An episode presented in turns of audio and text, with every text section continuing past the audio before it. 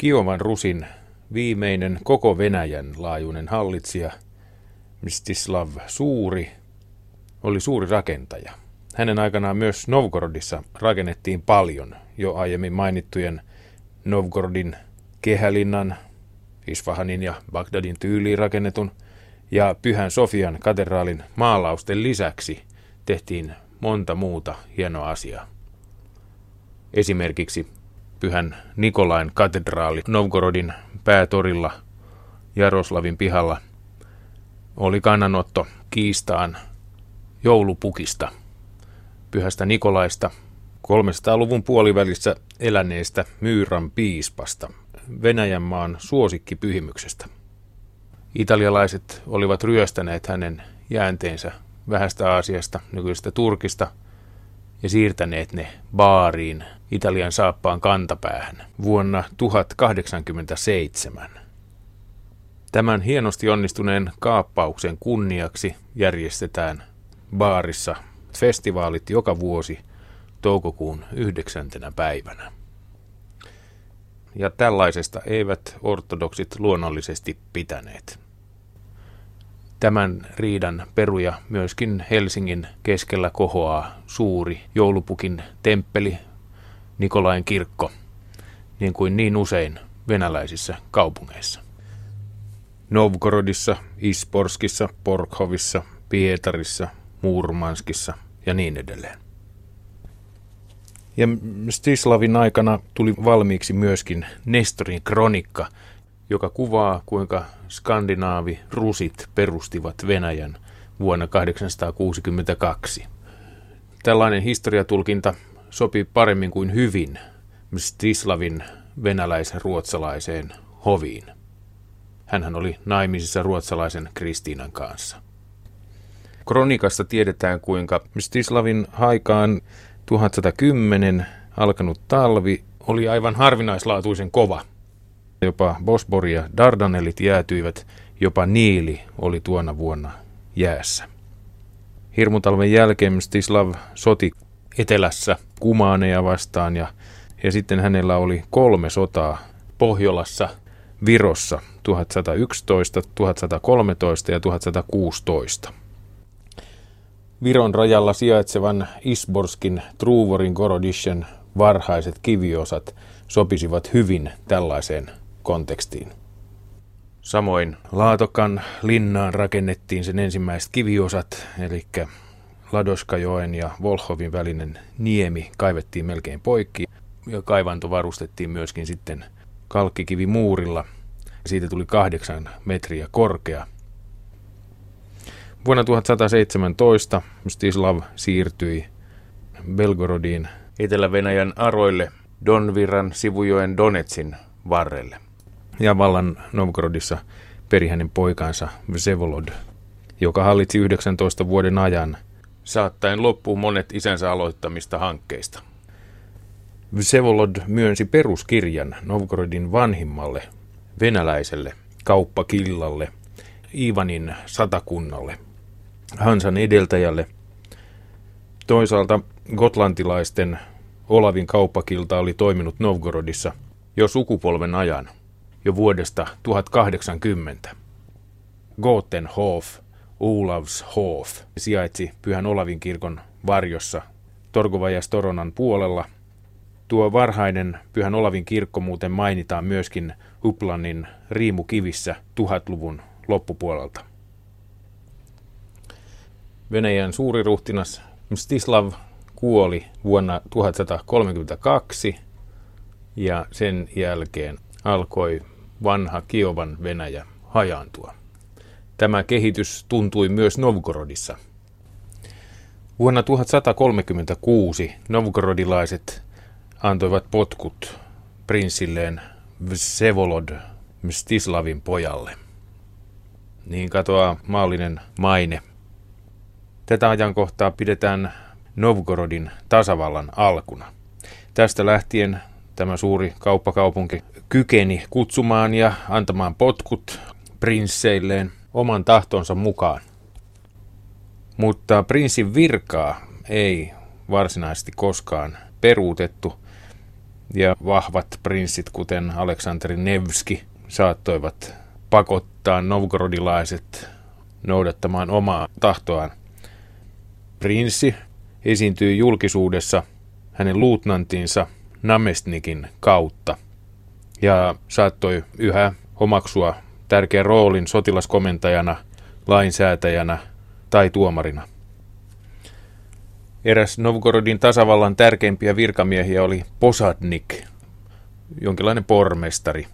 Kaupungin porvarien, pajarien, aristokraattien julkinen kokous, jota kutsuttiin Vetseksi, valitsi ja erotti Posadnikin. Tisiatski, eli tuhannesmies, oli alkujaan kaupungin sotavoimien komentajana, mutta myöhemmin hänestä kehittyi kaupallinen ja oikeudellinen virkamies, jonka Vetse myöskin valitsi. Myös arkkipiispa oli Novgorodissa tärkeä paikallinen virkamies, joka jakoi valtaansa pajarien kanssa. Hänetkin Vetse valitsi, joko äänestämällä tai sitten arvanvedolla.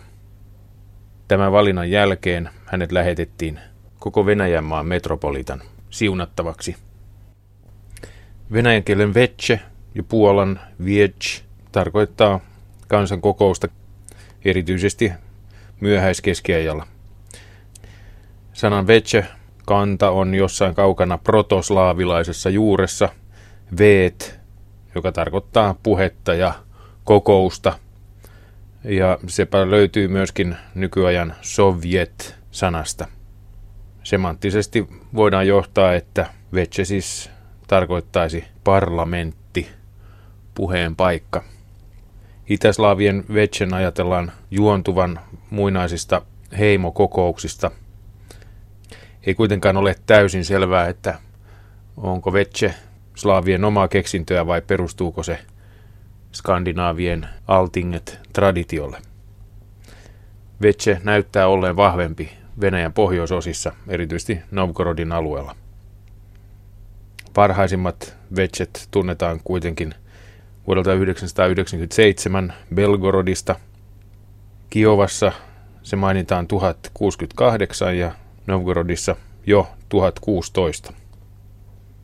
Siellä keskusteltiin sodan ja rauhan asioista, hyväksyttiin lakeja ja kutsuttiin ja erotettiin johtajia – Kiovassa Vetse kokoontui pyhän viisauden katedraalin edessä. Pihkovassa Vetse kokoontui pyhän kolminaisuuden katedraalin pihalla.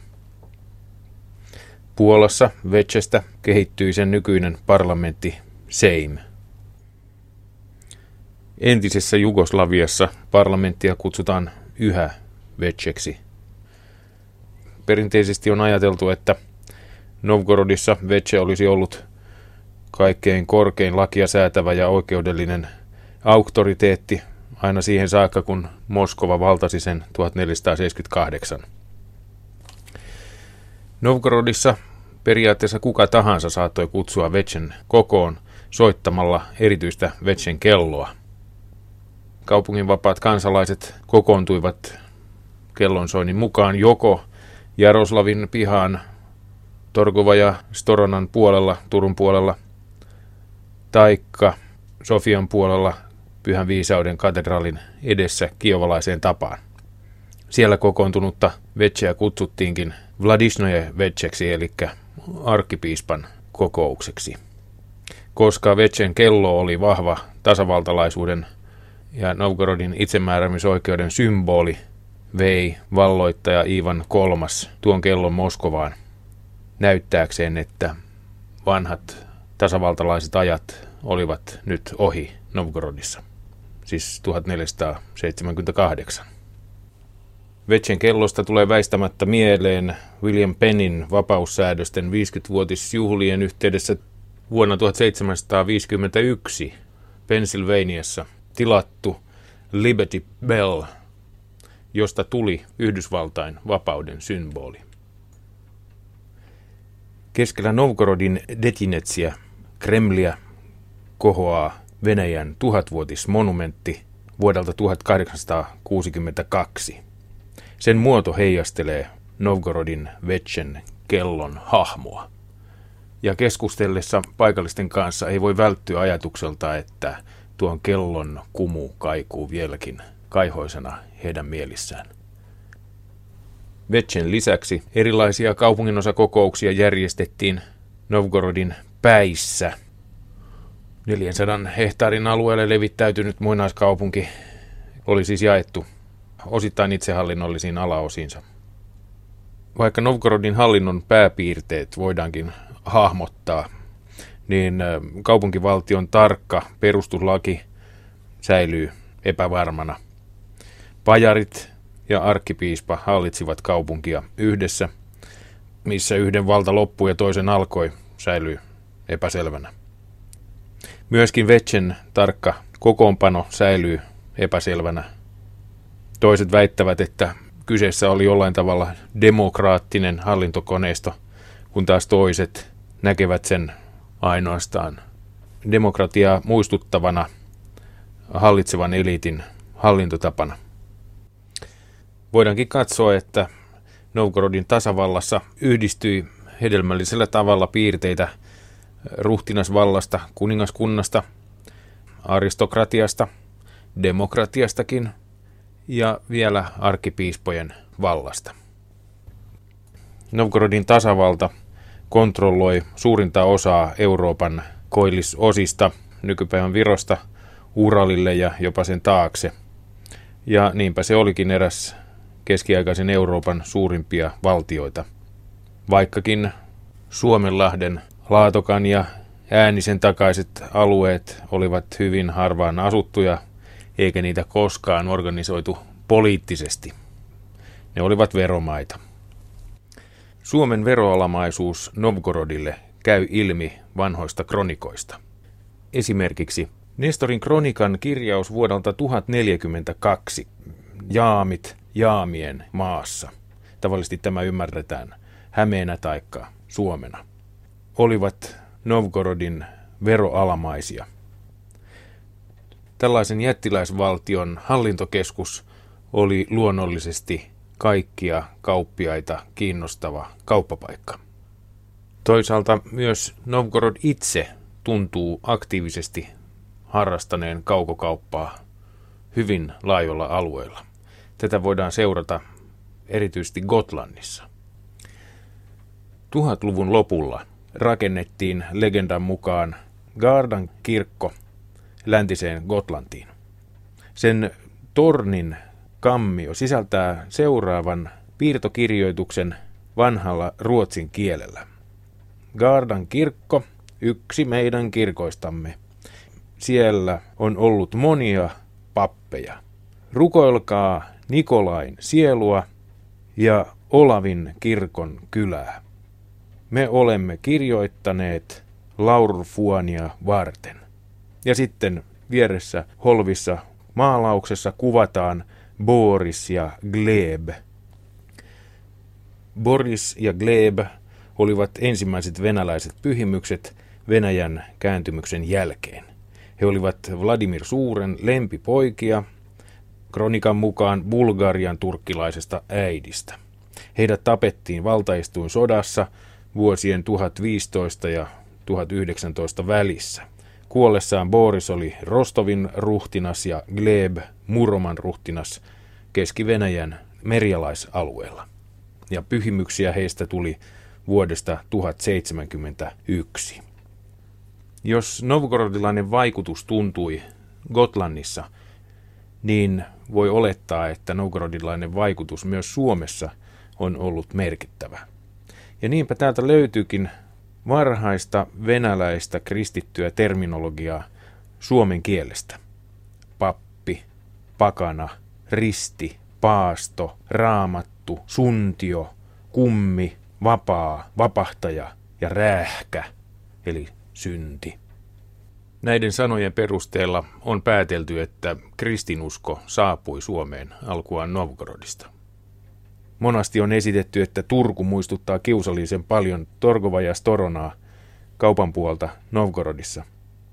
Ja se toispuoli jokke saisi hyvin selityksensä tilanteesta Novgorodissa, jossa todella on Turun puoli ja se toinen puoli jokia, eli Sofian puoli. Myöskin Koroinen nimi on nähty muistuttavan Korodische vanha kaupunki sanaa. Koroinen myöskin muodoltaan muistuttaa Gorodishea, esimerkiksi Staraja Ladogaa, kahden joen yhtymäkohta, niemeke, joka on kaivettu poikki ja asetettu siihen maavalli suojaksi. Kupittaa muistuttaa sanaa, joka tarkoittaisi ostaa slaavikielillä. Paaskunta taas muistuttaisi pogostaa. Ja kaikki nämä nimet löytyvät Turun vanhan kaupungin ympäristöstä suurin piirtein yhden kilometrin alueelta. Kiehtovaa ja kiisteltyä Suomen historiaa. Turun saaristossa tavataan lukuisia kirjala, kirjaistyyppisiä nimiä. Ja tuhat-luvun loppupuolella Uplannin riimukivissä Kirjalalla tarkoitetaan Karjalaa. Kuinka Turun saaristossa on tällaisia nimiä? Samaten sieltä löytyy Vepsä-niminen saari. Vepsarn ruotsiksi Vepsän saari. Ja sen nimi viittaa selvästikin Itämeren suomalaiseen kansaan, Ves eli Vepsä, joka yhä asuu äänisen alueella Itä-Karjalassa. Vepsät olivat yksi viidestä perustajakansasta, kun Venäjän valtiota perustettiin. He olivat kutsumassa ruseja hallitsemaan suurta maataan, joka oli kaauksen tilassa. Kaksi Venäjän alkuperäisistä kolmesta pääkaupungista sijaitsi heidän maillaan. Vanha Laatokka ja Valkeajärvi eli Bielosero. 800-luvulta vuoteen 1100 vepsäläiset mainitaan venäläisissä kronikoissa erityisesti veronkeräjinä ja liittolaisina osallistumassa varangien laivaretkiin. Esimerkiksi vuonna 882 he olivat valtaamassa uutta pääkaupunkia Venäjälle, Kiovaa.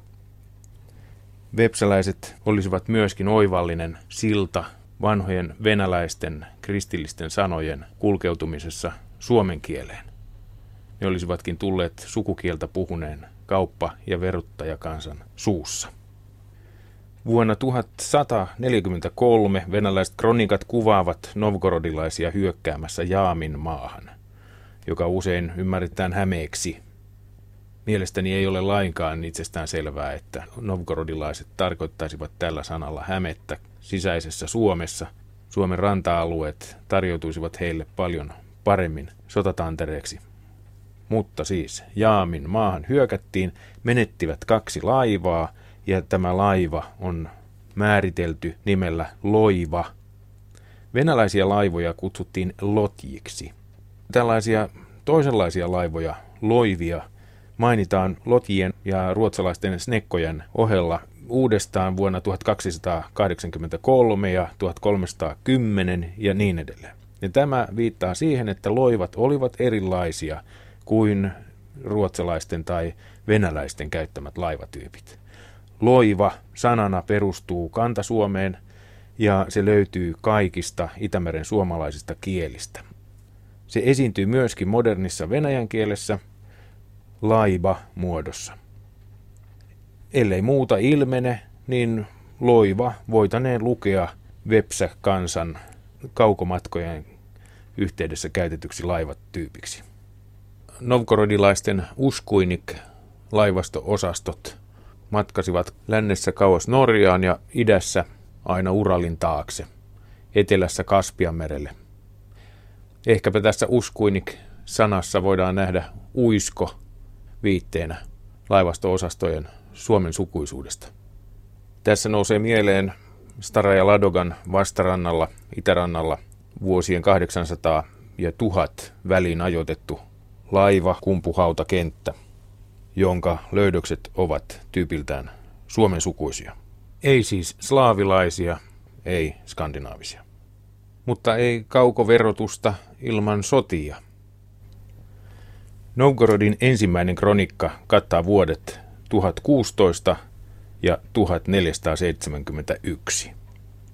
Kronikassa kerrotaan, kuinka Novgorodin ruhtinas Vsevolod Mstislavich aloitti ennen potkujaan sodan suomalaisia vastaan suuren nälänhädän vuonna 1123. Tämä on ensimmäinen kerta, kun mainitaan, että Novgorod olisi ollut suomalaisten kanssa sodassa. Mutta mitään tietoja konfliktin kehityksestä tai edes paikasta ei anneta. Vuonna 1142 sekä suomalaiset että ruotsalaiset hyökkäsivät novgorodilaisten kimppuun. Olivatko hyökkäykset kytketty toisiinsa vai ei, sitä ei tiedetä. Suomalaisilta kuitenkin jäi Laatokan kaupungin edustalle ainakin 400 vainajaa. Tuona vuonna Novgorodin ja Ruotsin laivastot taistelivat ensimmäistä kertaa toisiaan vastaan. Näin kertovat novgorodilaiset kronikat. Ruotsalaisten laivastoa johtivat prinssi ja piispa, ja siihen kuului 60 laivaa. Ja tämän meritaistelun voi katsoa olevan alku Novgorodin ja Ruotsin väliselle taistelulle Suomesta. Seuraavana vuonna 1143 karjalaiset, mahdollisesti vepsäläiset, hyökkäsivät mereltä Suomeen, mutta heidän oli pakko paeta. Tässä yhteydessä he menettivät ne kaksi loivaa, joista aikaisemmin oli puhetta. Vuonna 1149 Suomesta hyökettiin Novgorodia vastaan, mutta kaikki tuhat miestä tuhottiin. Novgorodilaisia oli heitä vastassa vain 500, mutta Inkerinmaalla asuneet vatjalaiset liittyivät heihin ja suomalaiset saatiin torjutuksi. Seuraavana vuonna 1150 kristikunta aina Paavia Eugenius kolmatta myöten oli huolissaan Pohjolan tilanteesta – hän nosti englantilaisen Nicholas Breakspearin ensin Albanon piispaksi ja sen jälkeen lähetti hänet paavillisena legaattina Pohjolaan järjestämään katolista hallintoa. Hän saapui tänne vuonna 1152. Skandinaviassa oli vielä pakanallisia alueita, maat olivat kaukaisia ja paljon tuntemattomia. Ne kuuluivat Lundin arkkipiispa Eskilin valtaan. Lundi oli Tanskan pääkaupunkina tuohon aikaan ja sistersiläiset tukivat Eskiliä. Norjassa Nicholas Breakspear perusti arkkipiispan istuimen ja samalla Trondheimin pyhän Olavin kultin ja sai vastalahjaksi vakuutuksen pyhän Pietarin rahojen maksusta. Raha alkoi virrata Norjasta Roomaan. Vuonna 1153 Paavin legaatti Nikolas oli jo Linköpingissä, Götanmaan pääkaupungissa – ja sieltä hän organisoi Ruotsin asioita. Ja hän taustoitti Uppsalan nousun Ruotsin arkkihiippakunnan keskukseksi vuonna 1164. Kun Nikolas palasi Roomaan 1154 vietettyään kolme vuotta Skandinaviassa, hänet otettiin vastaan Pohjolan apostolina ja hän sai suorastaan triumfaattorin vastaanoton. Hänet lähettänyt Paavi Eugenius III oli jo kuollut ja nyt Paavina oli 90-vuotias Anastasius IV, joka kuoli aivan kohta ja seuraavana päivänä marraskuussa 1154 Nikolas huomasi olevansa Paavi Hadrianus IV. Näin hänestä tuli siis ainoa brittiläinen paavi. Ja mitä Nikolas oli tehnyt Linköpingissä ansaitakseen tällaisen kohtelun Roomassa. Hän oli mahdollisesti käynnistänyt ensimmäisen ristiretken Suomeen, ja sitä olisi johtanut piispa Henrik, josta hänestäkin kerrotaan, että hän oli englantilainen. Ja sitten mukana olisi ollut itä kuningas, pyhä Eerik. Ja kun kuninkaan tilapäisesti kokoon pantu Ledun laivasto vetäytyi, jäi Henri Suomeen ja eipä ihmekään, että hänet tapettiin 20. päivä tammikuuta, niin kuin legendat kertovat, vuonna 1156 Köyliössä. Ja hänestä tuli Suomen suojeluspyhimys. Tapahtuipa tätä ensimmäistä ristiretkeä Suomeen tai ei, niin samanaikaisesti Novgorod aktivoituu myöskin, ikään kuin vastavuoroisesti. Kun Novgorodin tasavalta perustettiin 1136. Oli Novgorodin piispana jo kuuden vuoden ajan toiminut Nifont. Ja nyt ruhtinaan potkujen jälkeen hänestä tuli self-made arkkipiispa. hänestä eteenpäin paikalliset arkkipiispat käytännössä hallitsivat Novgorodin tasavaltaa aina siihen saakka, kunnes Moskova valtasi sen vuonna 1478.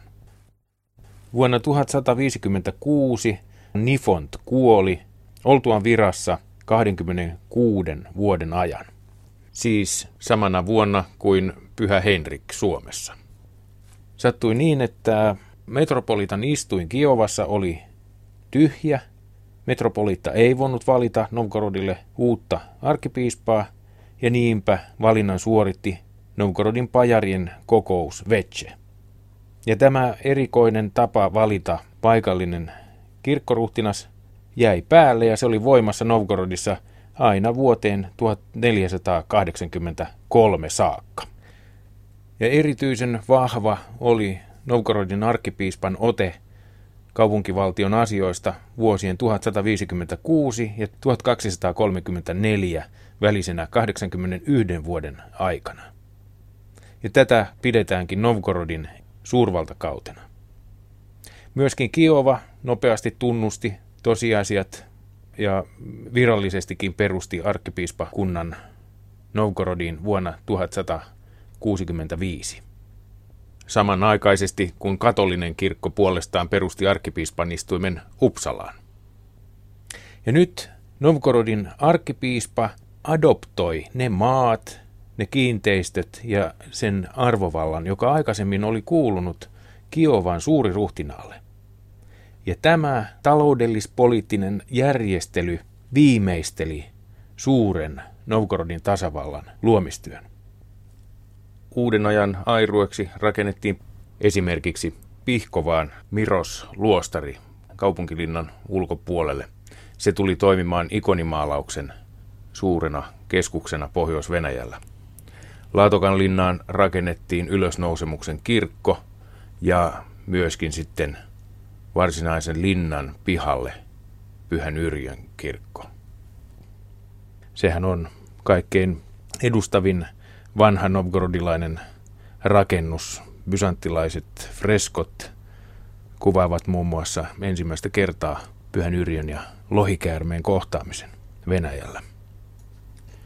On selitetty, että kuva viittaa novgorodilaisten saamaan torjuntavoittoon ruotsalaisista 1100-luvun puolivälissä, siis ensimmäisen ristiretken aikoihin. Pyhästä Yrjöstä ja lohikäärmeestä tulikin sitten Novgorodin tunnus. Samaan aikaan kun Arkadi nousi Novgorodin toiseksi arkkipiispaksi vuonna 1156, sortui Ruotsi pitkään sisällissotien aikaan. Vanha kuningas Sverker ensimmäinen kuoli ja sen jälkeen hänen perheensä ja pyhän Eerikin klaani alkoivat sisällissodat. Tässä vaiheessa pyhä Eerik on mahdollisesti noussut Ruotsin valtaistuimelle joksikin aikaa, kunnes hänet tapettiin ilmeisesti humalapäissään Uppsalan kirkossa vuonna 1160. Neljä vuotta ennen kuin tästä vanhasta ruotsalaisesta pakanakulttipaikasta tuli arkkipiispan istuin 1164, kun Stefan nousi sen ensimmäiseksi arkkipiispaksi. Samalla kun katolinen kirkko otti Ruotsin kontrolliinsa, vanha ruotsalais-venäläinen hallitsijasuku menetti siellä asemansa. Tilalle nousivat länsi folkungat, jotka vuodesta 1170 aina vuoteen 1389 tavalla tai toisella hallitsivat Ruotsia. Heiltä muun muassa Suomi on perinnyt vaakunansa takajaloilleen kavahtaneen leijonan. Tästä alkaen alkoi Itämeri kiehtoa myös saksalaisia kauppiaita. Vuonna 1161 saksalaiset kauppiaat, jotka vierailivat Kotlanin saarella, perustivat sinne saksalaisten kauppakillan Gotland Faarer. Tämä oli saksalainen alku Hansa-liitolle, joka sitten parista vuotta myöhemmin vasta sai lopullisen muotonsa. Vuonna 1163 Saksan keisari Fredrik Barbarossa antoi Valdemar ensimmäiselle Tanskan kuninkaalle vallan kaikilla niillä alueilla Elbejoen takana, jotka hän saattoi vallata ja käännyttää Rooman kirkon alaisuuteen. Tästä alkoi tanskalaisten lukuisa joukko ristiretkiä Itämeren alueella. Ne muistuttivat paljon vanhoja viikinkihyökkäyksiä. Myöskin Suomi voidaan ymmärtää sijaitsevan Elben takana. Ja tämä taas lienee aktivoinut ruotsalaiset puolustamaan vanhoja privilegioitaan Suomenlahden rantamilla. Jo seuraavana vuonna 1164 ruotsalaiset hyökkäsivät Laatokalle, mutta heidät torjuttiin sieltä. Ja tästä alkaakin sarja hyökkäyksiä ja vastahyökkäyksiä Ruotsin ja Novgorodin välillä. Vuonna 1171 tai kaksi kirjoittaa Paavi Aleksanteri III kirjeen Uppsalan arkkipiispalle ja Ruotsin jaarlille Gottormille. Ja viittaa siinä suomalaisten taisteluun novgorodilaisia vastaan ja vaatii Ruotsia ottamaan haltuunsa Suomessa olevat linnat. Paavi Aleksanteri kolmannen bulla kulkee nimellä Gravis ad modum. Siinä hän esittää syvän närkästyksensä koskien suomalaisia, koska he jatkuvasti vaihtoivat puolta sen mukaan, että mitenkä rintamalinja siirtyi.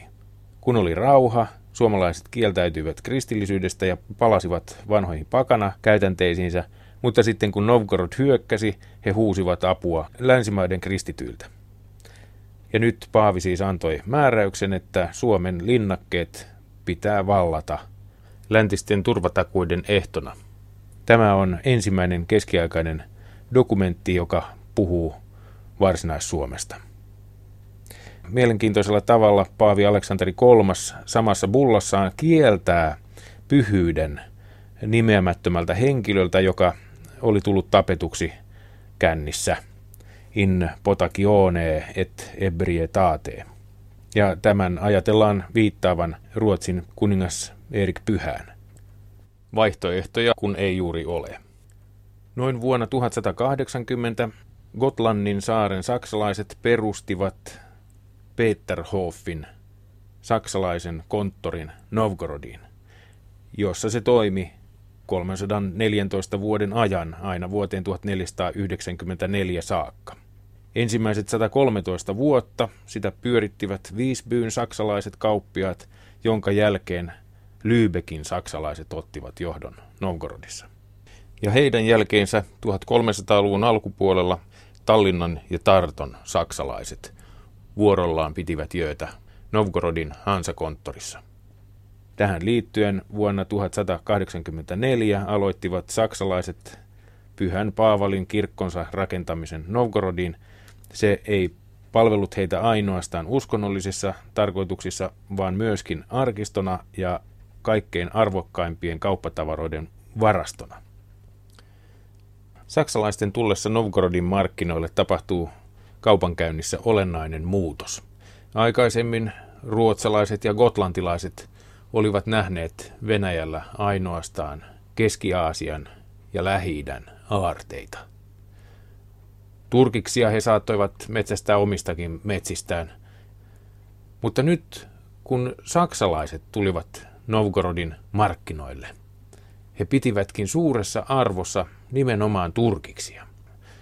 Novgorodin kauppatasavalta alkoikin verottaa turkiksia entistä laajemmalta alueelta, Pohjois-Venäjältä ja myöskin Suomesta.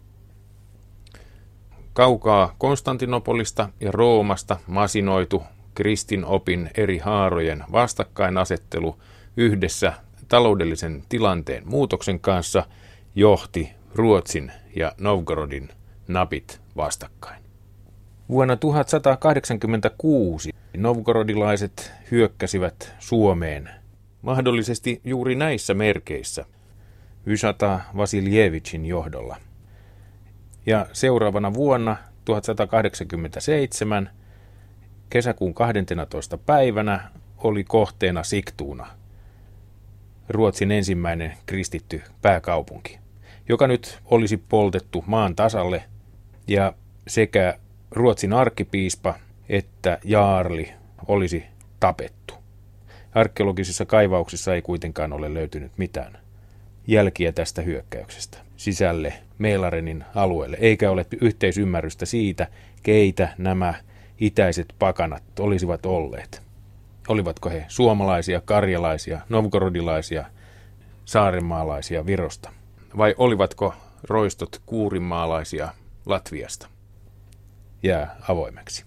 Lähteenä käytetty Eerikin kronikka on tulkittu ruotsalaiseksi sotapropagandaksi 1300-luvun alusta. Sen mukaan myös kirkon ovet olisivat lähteneet roistojen mukana Siktuunasta ryöstösaaliina. Ja Novgorodissa Hagia Sofian katedraalin ovia näytetäänkin ruotsalaisina. Huomiota kiinnittää kuitenkin, kuinka nuo veistoksin koristellut upeat pronssiovet on valmistettu Magdeburgissa juuri vuonna 1156. Siis samana vuonna kuin Novgorodin arkkipiispa takavarikoi itselleen Kiovan suuriruhtinaan entisen omaisuuden Novgorodin alueella.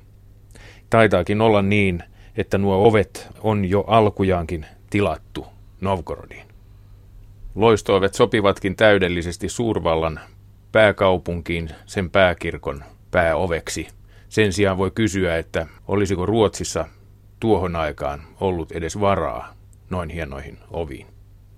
Sen sijaan ei voi kiistää, etteikö Saarenmaalla oltaisi myyty suuri joukko orjia vuoden 1190 tienoilla. Saattaa siis sittenkin olla, että jonkinlainen hyökkäys Ruotsiin on tapahtunut. Tähän viittaa sekin, kuinka Ruotsin kuningas Knut ensimmäinen Eriksson rakensi rannikoilleen avainpaikkoihin linnoitustorneja, joista eräskin rakennettiin myöhemmän Tukholman kaupungin paikalle jo vuonna 1187 sulkemaan Meilarinin lahtea hyökkäyksiltä. Siitä tornista lähti kasvamaan Ruotsin kuninkaan linna Tre Kronor. Myöskin Suomessa rakennettiin Stenberga maskuun ja se kovasti muistuttaa näitä Knutin torneja Ruotsissa. Ja Suomessa sen tehtävänä oli sulkea reitti nousiaisiin, jossa Suomen ensimmäinen piispanistuin sijaitsi. Vuosi Siktuunan polttamisen jälkeen kaikki novgorodilaiset kauppiaat Gotlannissa ja Ruotsin mantereella vangittiin. Tämä episodi antaa viitteen siitä, kuinka kauas novgorodilaiset kauppamiehet oikein normaalisti purjehtivatkaan 1100-luvulla. Ja nyt näyttää siltä, että he kuljettivat tuotteitaan Novgorodista ympäri Itämeren, mukaan lukien Gotlannin, Ruotsin, Tanskan ja Saksan pohjoisrannikon. Tuona samana vuonna 1188 ruotsalaiset yrittivät kostaa Siktunan polton hyökkäämällä Novgorodia vastaan Gotlannin saaren saksalaisten kanssa, mutta eivät hankkeessaan onnistuneet, näin ainakin novgorodilaiset kronikat kertovat. Novgorodia vastaan rekrytoitiin Ruotsin ohella Tanska ja saksalainen ritarikunta, jopa italialaiset olivat johtavissa asemissa, kun Baltian maat vallattiin vuoteen 1232 mennessä. Novgorod vastusti parhaansa mukaan ja hyökkäsi ainakin kolmasti syvälle Ruotsin ytimiin. Tilanne muuttui radikaalisti vuonna 1204, kun idän kirkko menetti päänsä. Konstantinopoli joutui länsi-eurooppalaisten käsiin neljännen ristiretken yhteydessä. Näin Venäjä jäi ilman eteläistä suojaa 1204, eikä kestänyt kauaa, kun mongoli-aallot hyökyivät yli Etelä- ja Itä-Venäjän ensimmäistä kertaa vuonna 1223.